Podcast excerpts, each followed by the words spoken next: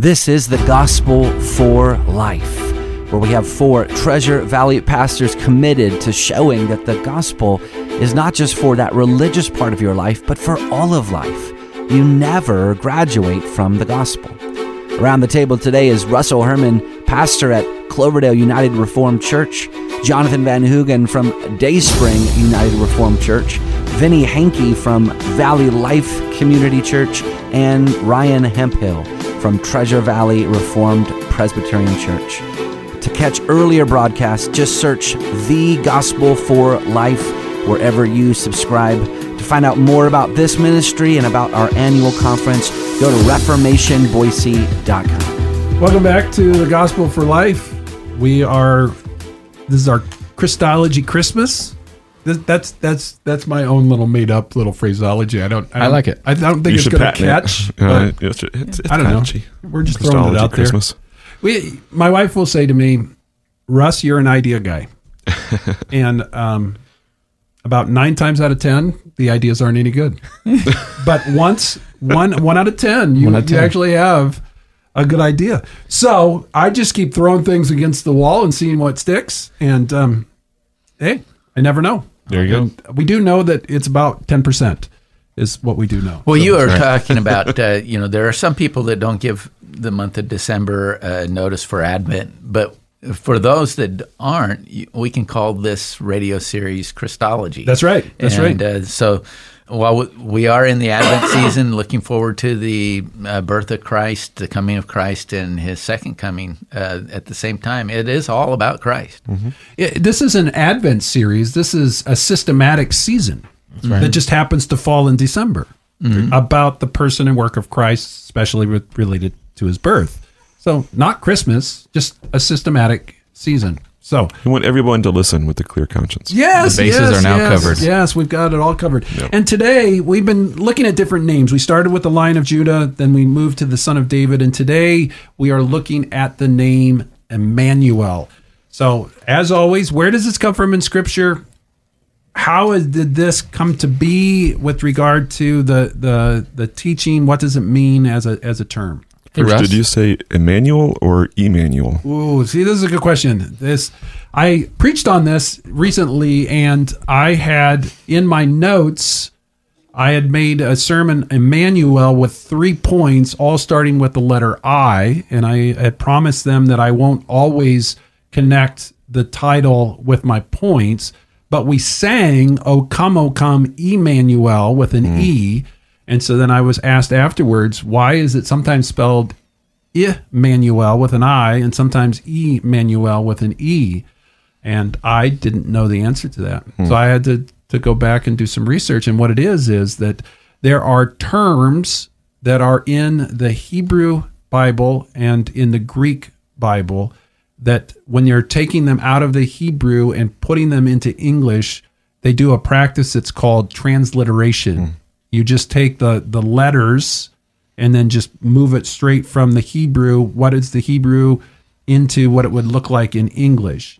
And in the Hebrew, Emmanuel is with us, and El is God. Immanuel is the transliteration of God with us in the Hebrew with an I, where in the Greek it is with an E, Emmanuel, meaning God with us. And so that's why in some of your Bibles in the Old Testament, it's with an I, Immanuel, because that's the transliteration of the Hebrew. And in the Greek, it's Emmanuel with an E. See, you are just all Yes. better people now. Yep. We are a little Christmas trivia. Yes, yes. Oh, sorry. That's great. And you and you actually answered the question, what does the name mean? Yes. Yes. It means God with us. God with us. So, what's the historical biblical context of this name? So it comes from a, a prophecy uh, during the time of Isaiah, uh, specifically Isaiah chapter 7, verse 14, uh, where we read, Therefore the Lord himself will give you a sign. See, the virgin will conceive and have a son, and name him Emmanuel. By the time he learns to reject what is bad and choose what is good, he will be eating curds and honey. For before the boy knows to reject what is bad and choose what is good, the land of the two kings you dread will be abandoned. The Lord will bring on you, your people, and your father's house such a time as you have never seen, Ephraim separated from Judah. So the historical context of this, I think, is fascinating. So you have this evil king Ahaz, and God has come to Ahaz through his prophet Isaiah, and he says to him, ask a sign of the Lord your God. So Ahaz is a scoundrel. He's an evil king. And Isaiah comes to him and gives them the Yeah. covenant name of God. Let it be as deep as Sheol or as high as heaven. You could ask anything at this point. You know, Mm-hmm. this is the blank check. Yep. And Ahaz, as an evil king, still part of the covenant, though. Please note that. The Lord your God. So he's within the covenant family, the covenant community, but The he is not covenant. but he's not in Christ. So God says, still as part of the covenant co- community, you, I'm going to give you a promise, and I'm going to g- give you something of a blessing. Just ask me for a sign. And Ahaz says, i- he sounds pious. Hmm. I'm not going to put God to the test. But really, what Ahaz is saying is, I don't want you. Mm-hmm. He's putting God to the test. Yes. By saying that. He's he, because Ahaz wants Assyria. He wants to. His trust is not in God, and God has promised, as as Vinny read, that these two nations, Syria and Israel, are not going to touch him. But he doesn't care. He wants to trust in Assyria, and basically, God says, because you don't want me, I'm going to still give, keep my word. I'm going to protect you from these enemies, but I'm also going to give you Assyria. And Assyria comes, and in chapter 8, they come in like a flood.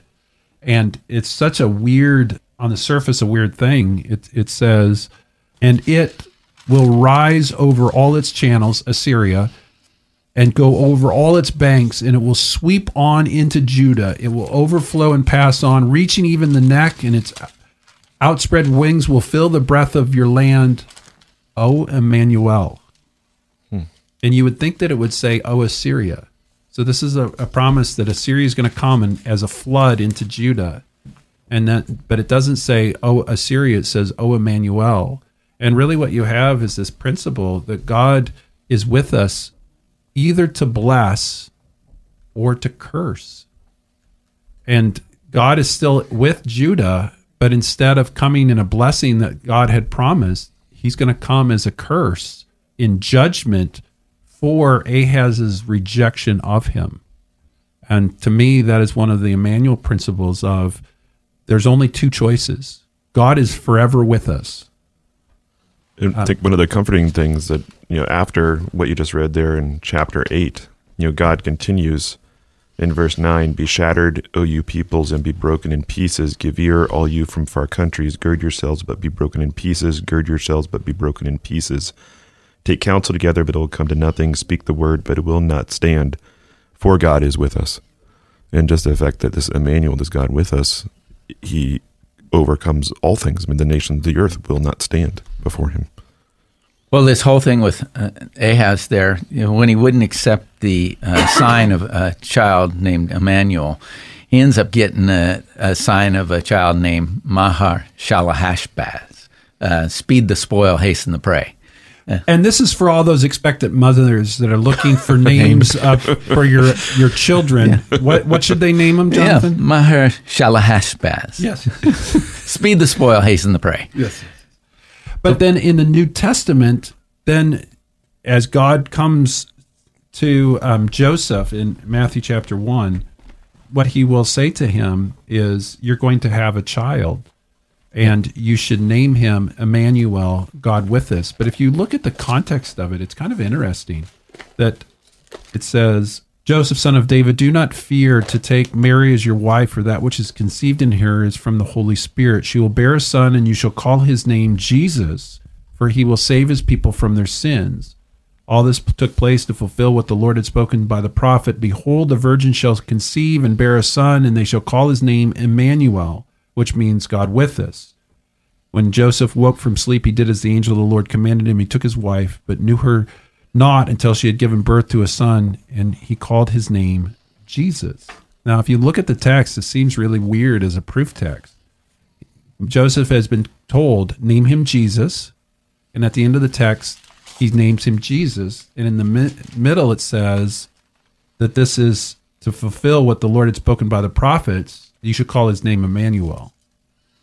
That doesn't seem to fit. Why is it Jesus and Jesus bracketed and in the middle, the proof text, this Emmanuel text? help the reader figure out well what is what is Matthew doing here? Because the whole uh, reason for the name God with us is because it conveys God's promise to save, which is what Jesus' name means. He will save his people. And the only way he can save his people is how? through his divine nature. So it's the embodiment of God taking on flesh. Um, he, he will he will be called Emmanuel. He will be called God among us as he walks, even in the purpose of his name given, Jesus, to save us from our sins. He will walk as a, the fully divine and fully human uh, Messiah and God man. How does this relate to John chapter 1? How John frames the opening of his gospel? Yeah, so we see John opened up with the Logos, the Word, and he says the Word was with God and the Word was God. And then we skip down to John 1.14. We read that the Word became flesh and dwelt among us, which is God among us, God with us. It's, again, the, the, the Word, the second person of the Trinity, the Logos taking on flesh, incarnate, taking on meat um, in a cruder way, but taking on that flesh and, and being present physically among us.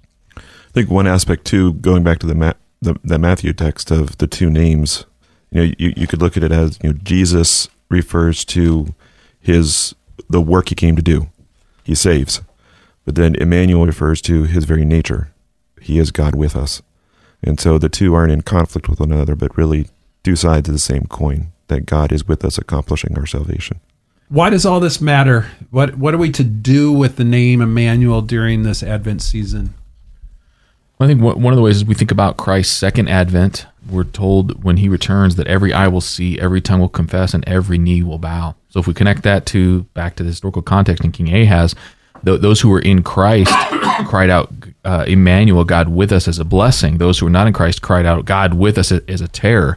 So as we foreshadow Christ's second coming, we'll, we'll- it'll have that same effect. So the question doesn't become whether your knee will bow before Christ or not. It, the, the question is whether your knee will bow in prayer and adoration or in fear and terror. It'll, it'll have that same context as uh, God's judgment did on Ahaz. I think the great one of the great themes of the Bible. There are so many great themes of the Bible, but one of the great themes of the Bible is this idea that God dwells among His people. So the book, the the Bible opens with that that God is is dwelling with His people in the Garden of Eden, and and the Bible closes with that same imagery in Revelation twenty one and twenty two that what makes heaven heaven is that God is among His people, that we get to dwell forever in the presence of God. And in the middle is this truth that the reason why that's possible, why we can end up back in the presence of God after the tragedy of the fall in Genesis 3, is because God was going to send one that would be the seed of the woman. Yeah, the, this incarnation just didn't happen just so that we could know that God exists. It happens to bring us near so that He can be with us and we can be with Him. And this goes back to our was it Theology Thursday? Not in December yet, but That's right. good old Saint Nick and the heresy with Arius. I mean, from the very beginning of the Gospels, this divinity of Jesus is asserted. He's not just a man or a glorified creature that was made. He is, in fact, God with us. And it's interesting that the Gospel of Matthew is going to say God is going to be with us. God is with us in the fact that in his incarnation, God is with us in the midst of church discipline, mm-hmm. and God is with us to the very end of the age. Mm-hmm. So there are three times in the Gospel where where Matthew says this matters. It mm-hmm. matters for life that God is with us. Well, we'll talk more about the titles and, and names of Christ tomorrow. We'll see you then.